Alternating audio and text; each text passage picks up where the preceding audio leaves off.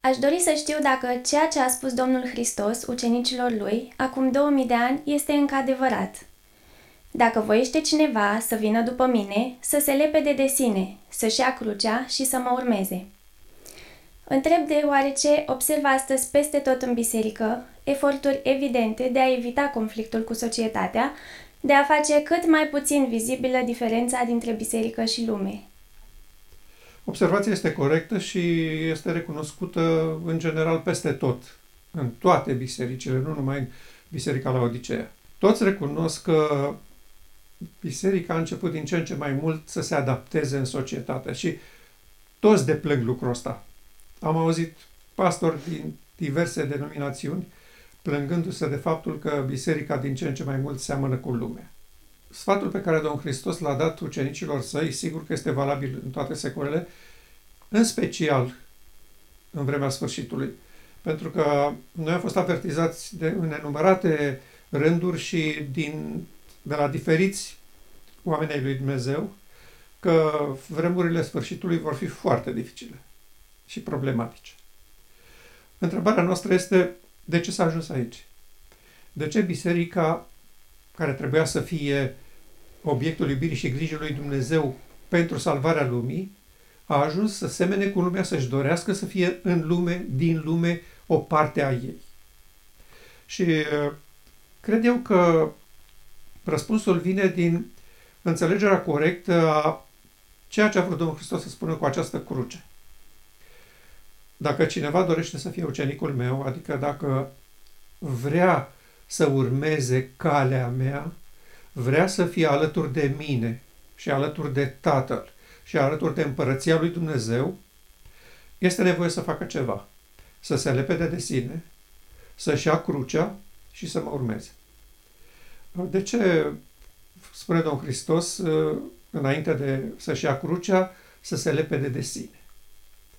Ce este cu această lepădare de sine? Că toată lumea o încearcă și nu reușește la nimeni. Ce este acest sine? Despre ce lepădare sau golire de sine este vorba aici? Cred că în asta constă și taina asta care uh, afectează pe biserica, biserica în general, pe poporul lui Dumnezeu din toate timpurile și în special la vremea sfârșitului. Nu s-a înțeles corect ce înseamnă acest sine. Și cred că nu s-a înțeles pentru că a avut loc o masivă schimbare de percepție și de apreciere a cuvântului lui Dumnezeu, tocmai ca să se estompeze această realizare că noi suntem sub controlul, sub robia aspră a unei legi a păcatului și morții. Și că aceasta are pretențiile ei și că este croită să funcționeze în această lume, organizată de ierarhia care controlează lumea. Noi lucrul ăsta uh, l-am perceput destul de greu. Eu practic nu l-am auzit niciodată uh, toată experiența mea în mijlocul bisericii rămășiței. Ce e cu această lepădare de sine? Ce este cu această lege a păcatului și a morții de care nu putem scăpa? Efortul organizat al bisericii și al teologiei bisericii din toate timpurile a fost să-i ajute pe oameni să se adapteze condițiilor de viață existente. Adică să folosească informațiile pe care le-a oferit Dumnezeu în Scriptură pentru a-și face o viață cât mai faină aici. Să trăiască cât mai bine, sigur, nu renunțând la credința în Dumnezeu și la speranța vieții veșnice. Acestea sunt acolo, au locul lor.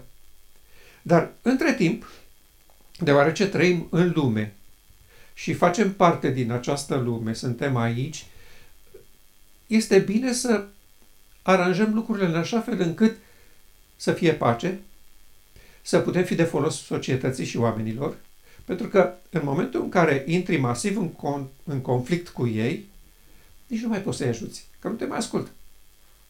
Și frații au zis, ok, cum să facem ca lumea să ne asculte? Păi să începem să ne adaptăm limbajului ei, obiceiurilor ei, practicilor ei. Pentru că nu așa, spune și nu ne-a învățat Apostolul Pavel cu grecul m-am făcut grec, cu iudeu m-am făcut iudeu. Nu asta înseamnă? Și dânsi au zis, da, da, asta înseamnă.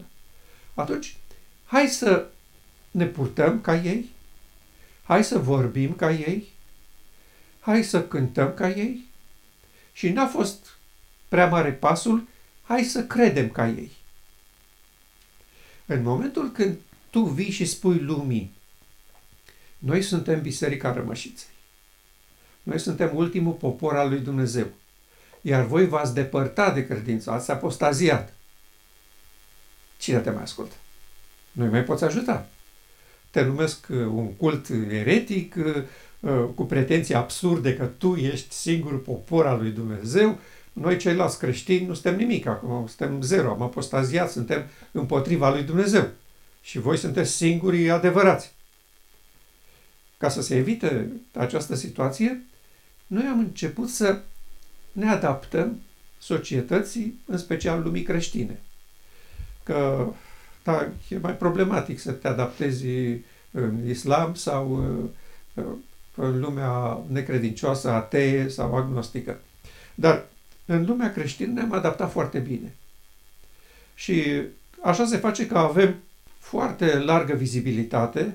Pastorii noștri sunt invitați peste tot în bisericile protestante să predice și de acolo sunt alții invitați aici.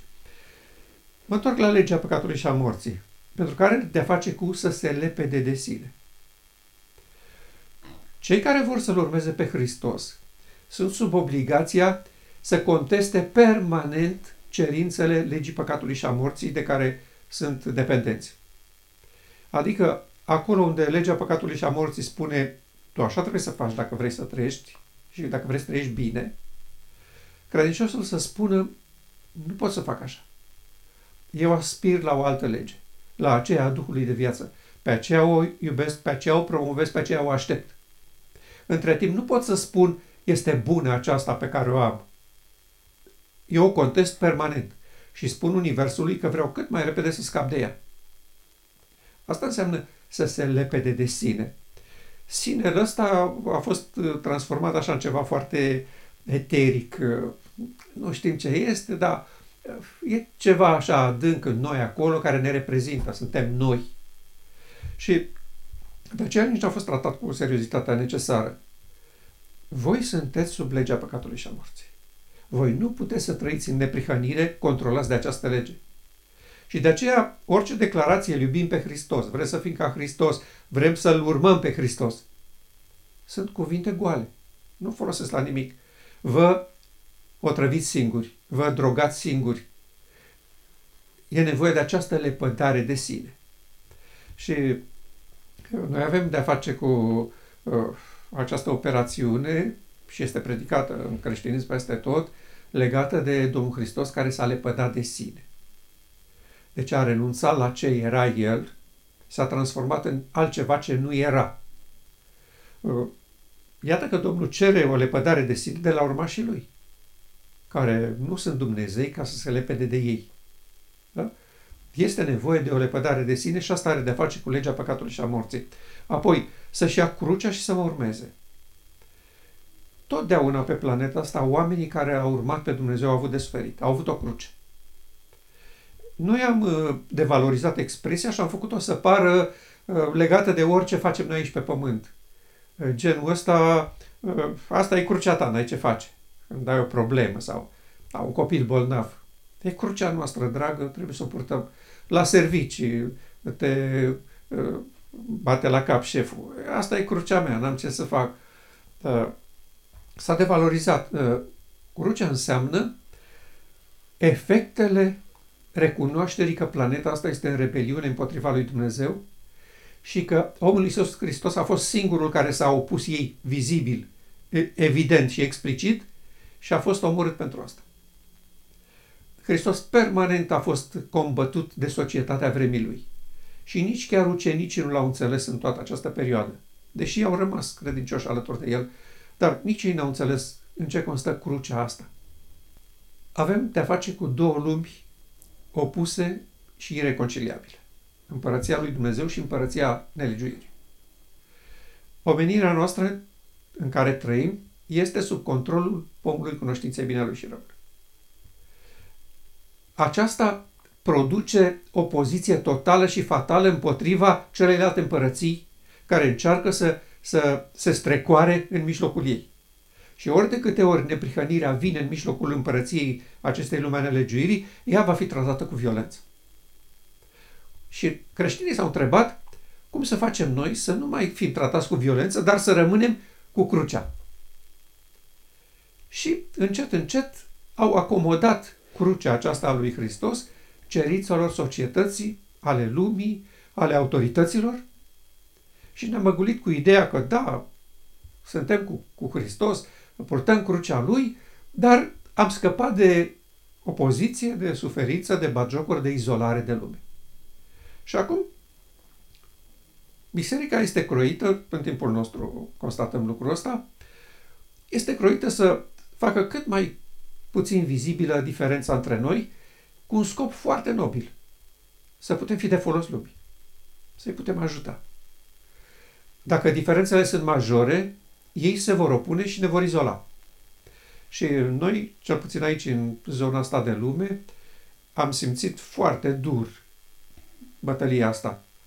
Când uh, regimurile comuniste din țările din Europa de Est uh, făceau mari presiuni împotriva credincioșilor pentru că ei erau o societate atee, nu credeau în Dumnezeu și doreau să construiască o lume cu cetățeni care nu cred în Dumnezeu și care nu au nevoie de cârja asta noi ne descurcăm singuri. Uh, știința este Dumnezeu nostru și noi vom progresa și vom înainta și vom evolua și vom trăi din ce în ce mai bine și vom scăpa de tarele acestea care uh, au fost moștenite din societățile care credeau în Dumnezeu, care credeau că împăratul e omul lui Dumnezeu pe pământ și așa mai departe.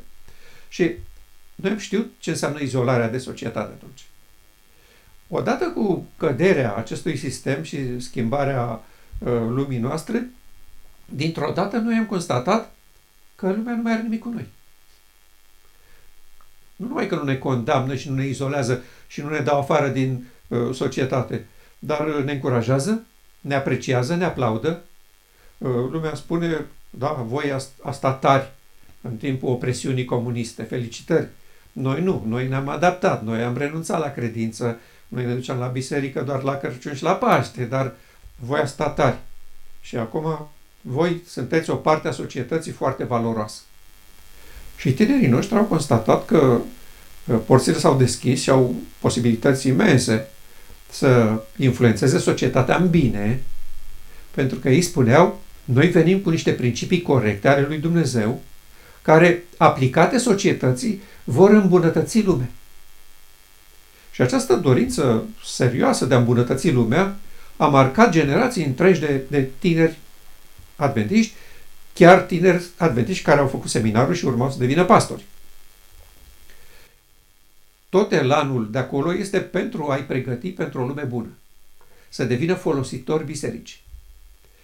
Odată ce ei și-au dat seama că trebuie să devină folositori și că nu e cazul să șocăm societatea cu soliangerul al treilea, Adică voi vă închinați lui Baal și o să muriți. Ei și-au dat seama că biserica noastră trebuie ajutată să iasă din încurcătura asta. Uh, noi suntem special, noi suntem deosebiți, noi avem ceva. Nu. Uh, da, voi sunteți o voce profetică, voi membri din, de pe scaunele bisericii. Dar uh, menirea voastră este să-L predicați pe Hristos și să, să-l predicați în așa fel încât lumea să-l înțeleagă și să-l aprecieze. Și uh, a început o campanie serioasă de a acomoda mentalitatea membrilor bisericii cu avantajele acestei lumi. Ce decurge din, din bunăstarea noastră? Păi putem fi de folos lumii, societății. Și astfel uh, ne-am trezit dintr-o dată cu o mulțime de trainers da? educatori uh, de relații conjugale, de afaceri, da? relații financiare, uh, relațiile cu Dumnezeu, spirituale, tot felul de călăuzitori, tot felul de uh, specialiști. Da? Și astăzi ce constatăm la peste 30 de ani de când a început efortul ăsta? Că biserica nu mai are niciun impact asupra societății. Pentru că societatea a acceptat și ea foarte multe din lucrurile pe care noi le aveam de spus, în special cu reforma sanitară. Lumea este astăzi plină de, de călăuzitori nutriționiști care recomandă cele mai multe din lucrurile pe care noi le-am crezut și le-am practicat în, în toată existența noastră. Și astfel au reușit să estompeze efectele purtării crucii de dragul societății și al oamenilor. Pentru că nu a spus Hristos așa, merge și faceți ucenici? Nu a spus Hristos, fiți de folos societății, oamenilor, faceți-le bine, iubiți Păi asta facem. Și odată cu asta a venit și dragostea pentru o viață mai bună, pentru o, o viață mai lungă, cât mai sănătoasă, să ne așezăm și să fie bine. Au descoperit arta de a trăi fain într-o lume rea. Atunci când poporul ales chiar era poporul ales, descrierea lui Dumnezeu era următoarea. Cutreierați ulițele Ierusalimului, uitați-vă, întrebați și căutați în piețe dacă se găsește un om, dacă este vreunul care să înfăptuiască ce este drept, care să se țină de adevăr și voi ierta Ierusalimul. Eu ziceam, numai cei mici sunt așa. Ei lucrează fără minte pentru că nu cunosc calea Domnului, legea Dumnezeului lor. Mă voi duce, deci, la cei mari și le voi vorbi, căci ei cunosc calea Domnului, legea Dumnezeului lor. Dar toți au sfărmat jugul și au rupt legăturile. Spuneți lucrul acesta casei lui Iacov, vestiți-l în Iuda și ziceți, Ascultați lucrul acesta, popor fără minte și fără inimă, care are ochi și nu vede, urechi și n-aude. Poporul acesta însă are o inimă dârză și răzvrătită, se răscoală și pleacă. Grozave lucruri, urăcioase lucruri se fac în țară. Prorocii prorocesc neadevăruri, preoții stăpânesc cu ajutorul lor și poporului meu îi plac aceste lucruri. Dar ce veți face la urmă? Da, o descriere care se potrivește, după părerea mea, perfect oricărei generații. Nu a existat niciodată în poporul lui Dumnezeu o altă situație diferită de aceasta. De aceea și Domnul a trimis permanent proroci să le spună, nu este bine ce faceți, nu este drumul, nu, e, nu este aceasta cale. Și noi ne întrebăm, cum este posibil așa ceva? Cum este posibil să aibă loc pe, pe planeta asta un asemenea eșec al cauzei și interesului lui Dumnezeu? În nicio generație, în această lungă perioadă de când l-a ridicat pe Avram, să nu obțină un popor care să nu facă ceea ce spune aici Domnul prin Eremia. Noi am căutat diverse răspunsuri la asta, că s-au lăsat păcăliți de satana, că, ă, așa cum spune versetul aici, erau ei încăpățânați, fără inimă, fără minte și așa mai departe. Și noi ne întrebăm, bun, dar de ce, așa fiind ei cum sunt, de ce nu i-a ajutat adevărul pe care Dumnezeu l-a trimis? Dumnezeu a trimis permanent sfaturi, călăuzire, lumină cu privire la situația respectivă și le-a pus la dispoziție puterea lui de a ieși din starea asta. Și totuși noi constatăm că n-au ieșit. Până în vremea lui Eremia, cel puțin când Domnul vorbește astfel, nu se întâmplase. Răspunsul este în uh, versetul 5. Uh, bun, cei mici lucrează fără minte, nu cunosc calea Domnului, mă voi duce la cei mari și le voi vorbi căci ei cunosc calea Domnului, legea Dumnezeului lor. Dar toți au sfărămat jugul și au rupt legăturile. Acesta este motivul pentru care până în ziua de astăzi Dumnezeu nu reușește să realizeze scopul său etern cu un popor de pe planeta Pământ. Au sfărămat jugul și au rupt legăturile. Ce vrea să spună Domnul aici cu expresiile astea? Ce fel de jug era asta ce ei erau robii Domnului și acum au vrut să scape din această robie cruntă? Sigur, expresia este figurativă. În ce sens au sfârmat jugul și au rupt legăturile?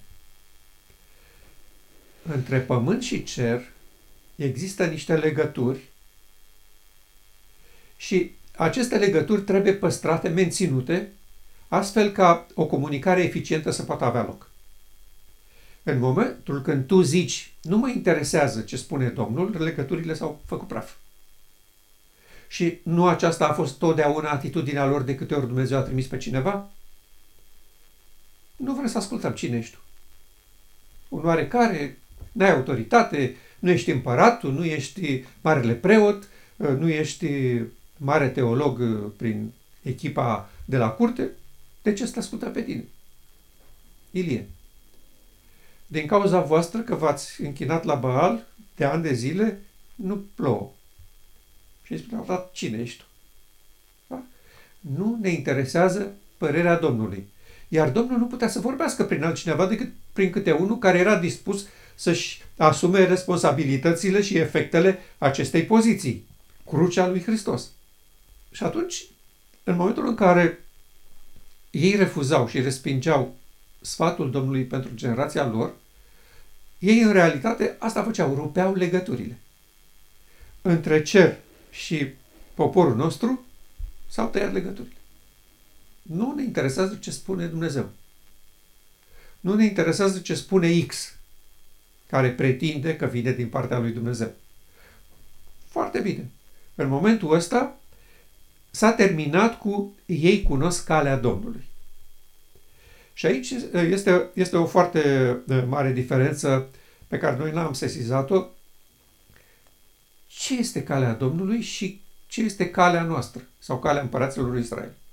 Că totdeauna ni se reproșează și s-a reproșat poporului, ei merg pe căile lor. Dar Domnul are o cale, calea lui. Ce este calea asta a Domnului diferit de căile noastre? Și psalmistul a pus degetul pe rană și a spus simplu, eficient, calea Domnului este în sanctuar. Ce voia să spună cu asta? Că întregul univers, de la Serafimul Luminos și Sfânt până la om, funcționează și trăiește, există, datorită unui lucru elementar și care nu poate fi modificat sau la care nu se poate renunța. Prezența divinității în templul inimii. În limbajul nostru, drag, sistemul de operare divin instalat în templul sufletului. În momentul în care funcționează acest scop etern al lui Dumnezeu, acolo există viață, acolo există pace, acolo există neprihănire.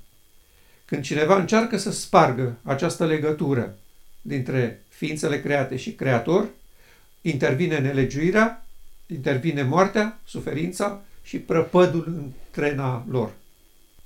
Ei niciodată n-au înțeles că Dumnezeu are o cale pe care ei o refuză permanent și că și-au croit propriile căi asemănătoare cu căile celorlalți din jurul lor. Pentru că se uitau peste gard și spuneau, uite că ei o duc mai bine ca noi. Uite că ei prosperă. Uite că ei au ce mânca, iar noi cam suferim de foame. Uh, de ce? Și imediat au venit teologilor și au spus, păi uite de ce, că ei fac asta, ei fac. A, bun, facem și noi. Uh, de aici vine uh, acuzația teribilă din versetul 31. Prorocii prorocesc neadevăruri, preoții stăpânesc cu ajutorul lor și poporului meu îi plac aceste lucruri. Ce voia să spună Domnul aici cu prorocii prorocesc neadevăruri? Prorocii erau teologii poporului. Erau oamenii care interpretau cuvântul lui Dumnezeu și îl comunicau mai departe poporului, prin preoți. Teologii, de fapt, erau, în majoritatea lor, și profesori la școlile lor.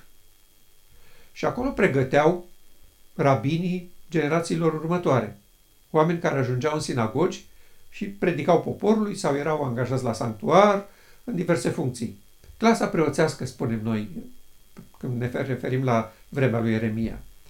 E bun, clasa aceasta preoțească folosea instrucțiunile primite de la teologi pentru a stăpâni poporul, pentru a menține poporul într-un cadru în care ei hotărăsc ce trebuie să facă și ce e bine și ce e rău. Deci, oamenii erau legați practic de preot. Nu puteau să facă nimic fără aprobarea preotului. Așa cum observăm și noi astăzi în comunitățile creștine fără voia preotului sau pastorului local. Nu prea se face mare lucru. Și dacă se face și intră în conflict cu voia pastorului și a conferinței, imediat se rezolvă problema foarte simplu. Da? Asta e un mod de a stăpâni populația, oameni, membrii bisericii în cazul, în cazul nostru. În vremea lor era la fel.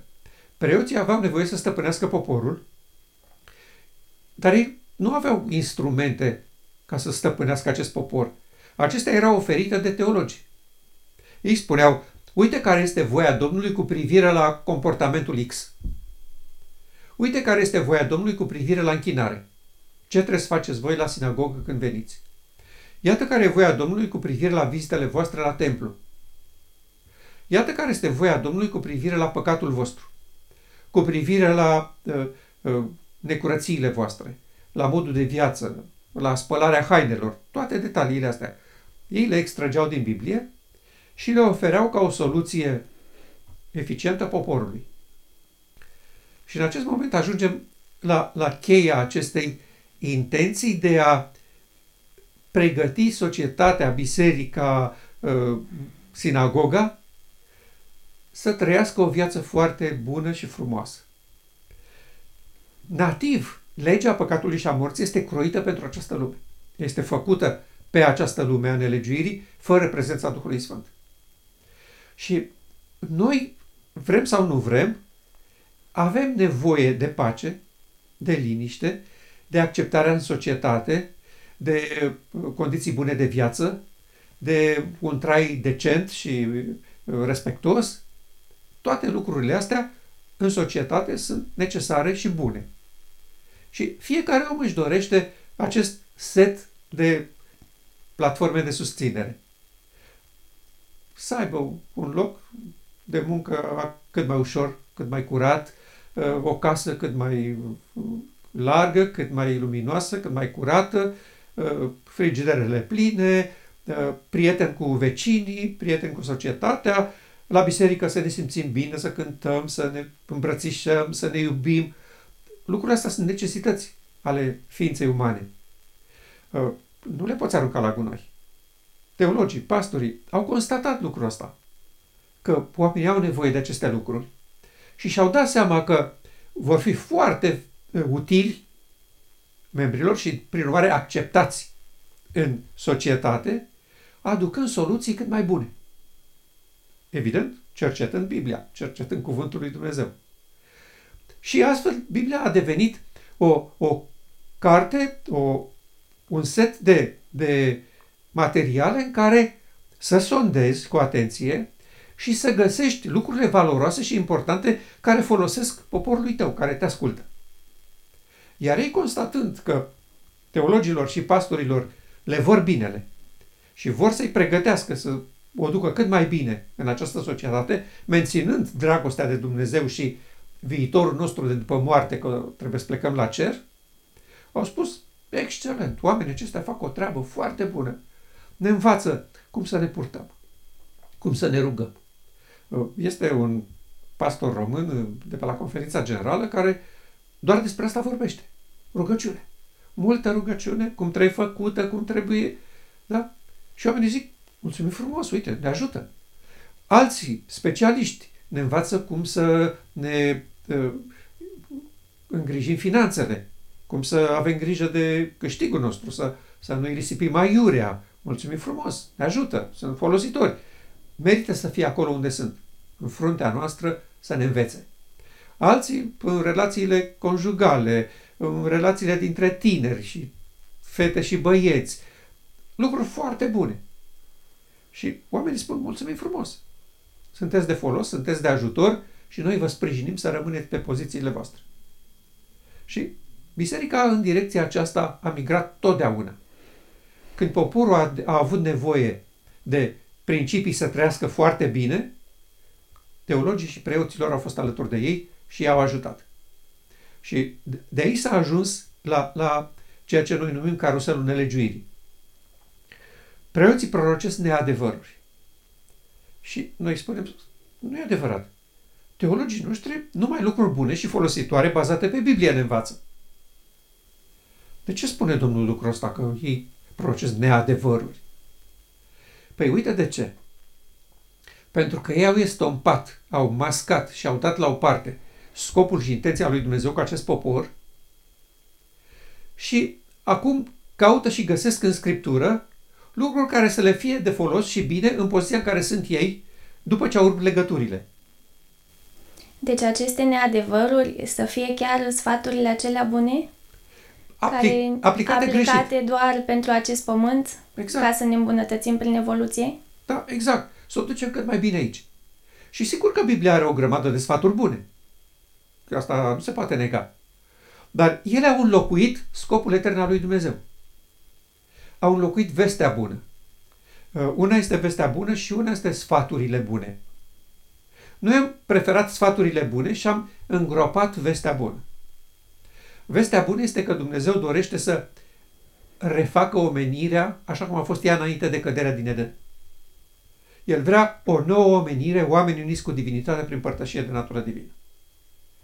Și teologii și, și preoții, ca să stăpânească în continuare poporul, îngroapă acest scop etern al lui Dumnezeu, care aduce imediat biserica la curcea lui Hristos și la refuzul dramatic din partea lumii, la un boicot total din partea lumii și s-a terminat cu viața frumoasă și bună. Și cine își dorește așa ceva? Și atunci, caruselul funcționează. Teologii și pastorii sunt folositori bisericii ca ei să trăiască bine și să, să fie satisfăcuți cu ei înși și cu societatea și cu rolul lor în societate și fac tot ce se poate să-i ajute, iar scopul etern al lui Dumnezeu este la o parte îngropat. Eu n-am auzit niciodată într-o predică să se vorbească despre scopul etern al lui Dumnezeu și realizarea lui cu o generație în viață. Eu n-am auzit decât dorința disperată de a fi mântuit, de a nu-ți pierde mântuirea și ca să nu-ți pierzi mântuirea trebuie să faci anumite lucruri aici. Primul e misiunea, adică să câștigi suflete, o al doilea să păzești legea, al doilea să respecti regulile de sănătate și când o voi Domnul la sfârșitul vieții, la 80, 90, 100 de ani, o să închizi ochii cu părinții tăi, dar o să fii în cer. Asta, a, asta s-a, s-a văzut, s-a înțeles și s-a predicat în mijlocul nostru. Ori există un, dar ce veți face la urmă? Ce este această urmă? La final, când Dumnezeu în sfârșit va reuși să obțină un popor pe care să-l așeze în fața omenirii, fără pată, zbârcitură sau ceva de felul acesta, voi vă veți trezi de partea greșită a baricadei și veți face tot ce e posibil să ajutați la blamarea și distrugerea acestui popor. Asta se va întâmpla cu acest carusel al nelegiuirii care se repetă generație după generație. Și descrierea asta din Ieremia, pe care Domnul ne așează în față și ne confruntă cu ea de atunci până în ziua de astăzi, nu a fost niciodată tratată cu seriozitate, abordată serios și tras concluziile. Chiar dacă uneori s-au citit așa mustrători de la învon, a, uite ce spune Domnul despre poporul său, că îi fac asta, că îi sunt un popor fără minte, fără inimă, nu vede, n-are urechi, n-aude. A, fraților, și noi s-ar putea să fim așa. Da? În sensul ăsta să ne ferească Domnul să ajungem așa, dar noi suntem bine. Știi? Nu, niciodată, n-a, niciodată n-a fost luat în serios și consecințele se văd astăzi. Dumnezeu nu poate să încheie mare controversă și nu poate să realizeze scopul său etern cu biserica care, care pretinde că este singurul obiect al iubirii și grijii lui Dumnezeu de pe pământ. Dacă în vremea lui Ieremia teologii ofereau suport biblic pentru platforma predicării din sinagogi, astfel încât poporului să-i placă tot spectacolul, astăzi acest demers a fost dus la nivel de artă și nimeni nu pare să observe această dramatică situație. Într-adevăr a fost dus la nivel de artă pentru că a devenit studiu în facultățile bisericii și în facultățile lumii. Că și lumea pregătește tot actori perfecți pentru fiecare rol pentru politicieni, pentru administratori, pentru clasa academică, pentru toate nivelurile societății. Peste tot trebuie actori foarte buni, care să joace perfect rolul. Dar ei nu sunt factori de decizie. Ordinele vin de sus, de foarte de sus. Ordinele nu vin și deciziile nu se iau de către acești oameni. Ei sunt educați și pregătiți să execute perfect și la timp deciziile care se iau la nivel înalt, la nivelul ierarhiei planetei Pământ. Și de aceea s-au adaptat foarte bine, au înțeles jocul, uh, cei care hotărăsc ce trebuie făcut pe planeta Pământ, au înțeles că ăsta e jocul și că nu poți să ai inițiativele tale și că uh, schimbi tu lumea și o dai peste cap că ți-a venit o idee. Și atunci n-au mai făcut efort să stimuleze imaginația, intuiția, uh, individualitatea studenților. I-au pregătit pentru acest nivel de execuție a ordinelor care se iau peste capul lor. Și acum, noi peste tot, în toate domeniile, avem proceduri. În spitale. Da? Sunt anumite proceduri. Medicul degeaba spune el, uite, pentru dumneavoastră nu e bună procedura asta, eu uh, nu o să țin cont de ea, vă recomand asta. Dacă faci așa ceva, imediat își pierde slujba. Pentru că există proceduri venite de sus care trebuie respectate neapărat. La nivel guvernamental. Tu poți, când îți faci reclamă de, ca să fii ales, poți să spui că o să dai uh, planeta peste cap și că o să cobori luna după cer. După ce intri în funcție și depui jurământul, s-a terminat cu toate promisiunile tale. Aici sunt proceduri și reguli pe care trebuie să le respecti. De asemenea, în biserici. Să luăm cazul bisericii la Odisee. Biserica are reguli și proceduri. Nu poți să vii tu și să zici uh, asta nu e bine, nu mai facem. Imediat ai zburat de acolo. Sunt reguli stabilite, trecute în Constituția Bisericii, e nevoie de oameni care să le aplice, să aibă grijă ca ele să fie aplicate corect. Pentru că ele sunt corecte, spun și, și prin urmare nu avem cum să greșim. Nici în fața lumii, nici în fața membrilor. Aplicați procedurile, doctrinele și sunteți în siguranță. Și uh, ei așteaptă de la oameni nu neapărat să le creadă, să declare cu gura că sunt de acord cu ele sau cel puțin să nu vorbească dacă nu le cred. Și atunci totul e bine. Statutul este respectat. Procedurile sunt la locul lor. Nu, sunt, nu, e, nu e niciun deranj dacă nu vorbiți. E, asta este o artă. Și școlile s-au specializat, inclusiv seminarele teologice, s-au specializat în această artă. Apropo de, de lucrul ăsta, uh, am văzut recent uh, un podcast al unui uh, foarte recunoscut și apreciat influencer din România. Nu este adventist.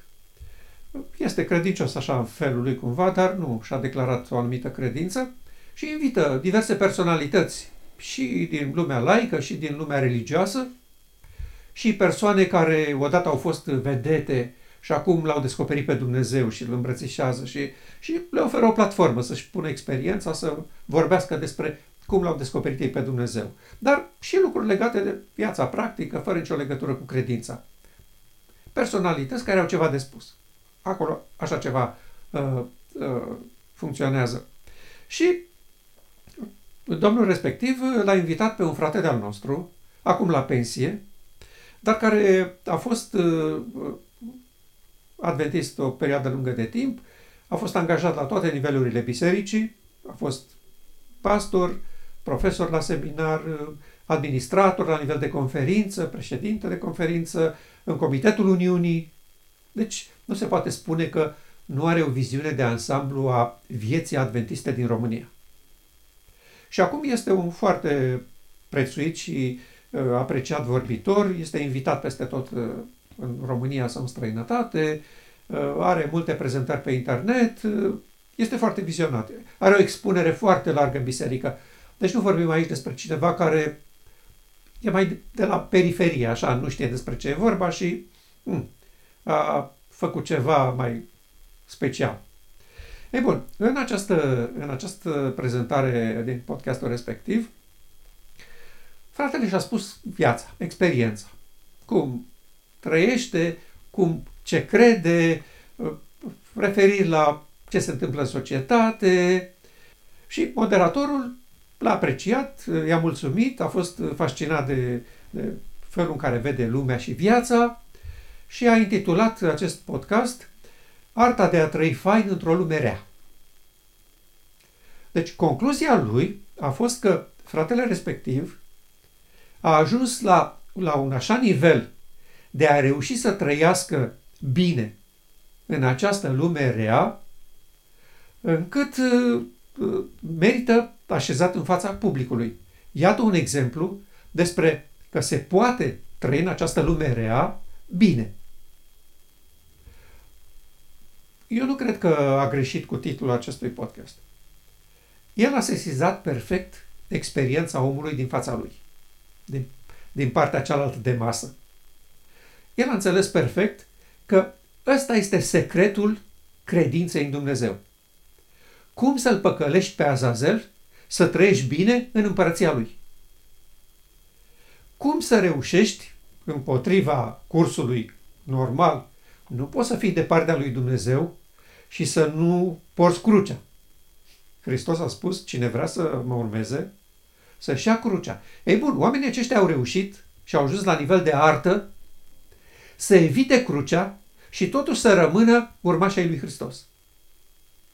Și se prezintă în fața lumii ca fiind urmașii lui Hristos, oameni care îl iubesc pe Dumnezeu, care îl iubesc pe Isus Hristos, dar care au reușit să evite crucea și să o ducă foarte bine în această lume rea, iubindu-L pe Dumnezeu. Și cred că și satana este foarte bucuros pentru că poate demonstra că în lumea lui se ajunge la desăvârșire. Exact. Se ajunge, da, de la păcat la neprihănire. Da, exact. Deci poți fi un urmaș al lui Hristos, zice satana, și în același timp poți trăi foarte bine în această lume. Ei, oamenii aceștia au descoperit arta aceasta. Și uh, noi ne îngrozim de maniera discretă și, și uh, ucigătoare prin care a reușit să tragă macazul școlilor de teologie adventiste, să pregătească tineri de la a purta crucea lui Hristos și a sta în fața amenințărilor globale spre a trăi bine în această lume rea. Și noi ne, ne întrebăm când și de ce nu apare, când o să apară și de ce nu apare încă acel om pregătit din Marea Zei Spășirii care să-l scoată pe Azazel din tabără și să-l ducă în pustie. Pentru că acest om pregătit a fost pregătit în toți acești ani pentru alt scop. El a fost pregătit să-l lase pe Azazel în tabără și totuși să o ducă bine. Să trăiască bine uh, în tabăra lui Dumnezeu, în poporul lui Dumnezeu, cu idealurile lui Dumnezeu, cu legile lui Dumnezeu, cu regulile și sfaturile bune ale Domnului, dar cu Azazel în tabără. Și Azazel nu poate fi mai fericit decât în, într-o asemenea ideală situație. El spune, atâta timp cât recunoașteți această împărăție condusă de mine, eu nu am nicio problemă să nu vă sprijin, nu doar să vă aplaud, să vă sprijin în, din interesul vostru de a îmbunătăți lumea. De a vă îmbunătăți viața, de a trăi cât mai bine, cât mai fericit, cât mai uh, abundent, cât mai mult în această lume. Și vă dau toate libertățile să, să căutați în stânga și în dreapta oricât de mult doriți, ca lucrurile greșite să se facă bine, ca lucrurile grele să se facă ușor, ca lucrurile urâte să devină frumoase. Asta e interesul meu. Vrem să demonstrăm Universului că fără scopul etern al lui Dumnezeu, fără legăturile cerului, noi putem trăi la fel de bine ca și ei. Asta e scopul lui. În Iedet, când i-au convins pe Adam și Eva să cedeze administrația, ei le-au spus așa, dacă renunțați la această prezență din voi, veți ajunge ca Dumnezeu. Iar acum el vrea să ducă omenirea la nivelul ăsta de divinitate. Și divinitatea trebuie să trăiască bine, trebuie să aibă condiții bune, trebuie să scape de mizerie, de poluare, de răutate. Toate lucrurile astea sunt rele. Da? Ei, frații noștri la acest nivel au ajuns. Da, Biserica este împinsă și îndreptată în această direcție de a ajunge la nivel de artă, să trăiești bine în lumea asta, să faci bine lumii, să ajuți lumea, să trăiești cât mai comod. Să eviți, dacă se poate, pe cât posibil conflictul dintre poporul lui Dumnezeu și lumea aceasta. Pentru că, spun înși, în această stare de conflictuală nu-i putem ajuta. Și noi am fost chemați să-i ajutăm și să ne sacrificăm. E bun, asta înseamnă sacrificiu. Să fim cât mai asemenea lor, ca să le putem fi cât mai mult de ajutor. Și nu este greu de constatat că cei mai inteligenți, dotați și talentați tineri care merg la școlile teologice adventiste, la prima ocazie se afirmă în lume și uh, uh, pășesc în treburile acestei lumi, renunțând la pastorație și la în alta misiune de a fi un lucrător al lui Dumnezeu. Acceptă posturi în televiziune, în politică, în afaceri, oriunde se deschide calea, în muzică. Da? De ce? Pentru că aceasta este direcția de la nivel înalt. Noi nu suntem diferiți și nu trebuie să fim diferiți de lume. Noi suntem aici să ajutăm lumea și să fim o parte a ei îmbunătățind-o. Deci, scoțând-o pe calea aceasta educație, cultură, exercitarea voinței, efortul omenesc, din nelegiuire, aducând-o la neprihănire. Și satana nu poate să nu aplaude și să aprecieze un asemenea efort. Și așa se face că nu există nicio șansă să vedem vreo intervenție a cerului în treburile acestui popor și în treburile acestei planete. Pentru că i s-a întors spatele și intenția lui și scopul lui declarat foarte clar în Ezechiel 36 este batjocorit, este ignorat, este minimalizat și uh, socotit o plagă care va încurca misiunea și scopul acestei biserici. Uh, nu am făcut referire la acest podcast și la fratele nostru care a participat acolo pentru a-l condamna sau a-l jigni. Nu. El a făcut tot posibilul să arate ce face adevărul adventist cu un bărbat din această lume. Și finalul a fost simplu și clar. Arta de a trăi bine într-o lume rea. Aceasta a fost concluzia și, interesant, dânsul nici nu a avut vreo obiecție la denumirea acestui podcast. Adică recunoaște că asta este. Nu și... pentru că are și text biblic, că Dumnezeu dorește ca noi să fim cap și nu coadă. Deci ceea ce se întâmplă și modul frumos în care ajungem să trăim este văzut ca fiind binecuvântarea lui Dumnezeu asupra noastră. Da, exact. Exact. Uh, iar un uh, membru marcant al acelui popor al lui Dumnezeu uh, ne-a spus foarte clar cam ce se întâmplă cu oamenii care îl iubesc pe Dumnezeu în această lume. Și din descrierea lui nu mi se pare că aceștia au descoperit arta de a trăi bine într-o lume rea. Uh, descrierea este aceasta. Au suferit batjocuri, bătăi, lanțuri și închisoare. Au fost uciși cu pietre, tăiați în două cu fierăstrăul, chinuiți, au murit uciși de sabie, au pribegit îmbrăcați cu cojoace și în piei de capre, lipsiți de toate, prigoniți, munciți, ei, de care lumea nu era vrednică, au rătăcit prin pustiuri, prin munți, prin peșteri și prin cărpăturile pământului. Asta se întâmplă cu oamenii care îl iubesc pe Dumnezeu pe această planetă răzvrătită. Noi trăim pe o planetă care s-a ridicat împotriva guvernării divine și vrea să o demoleze. Vrea să-L distrugă pe Dumnezeu și vrea să anuleze tot ce s-a construit în univers până acum. Și planeta Pământ este un cap de pod au reușit să obțină aprobarea locuitorilor acestei planete în revolta lor împotriva lui Dumnezeu. Toți cei care vor veni din partea lui Dumnezeu și care vor iubi neprihănirea și așezarea din nou a împărăției lui Dumnezeu pe planeta Pământ, asta vor suporta. Bătăi, lanțuri, închisoare, tăiați în două cu fierăstrăul, chinuiți, uciși de sabi. Asta este arta de a trăi împreună cu Hristos într-o lume rea. A fi părtaș suferințelor lui.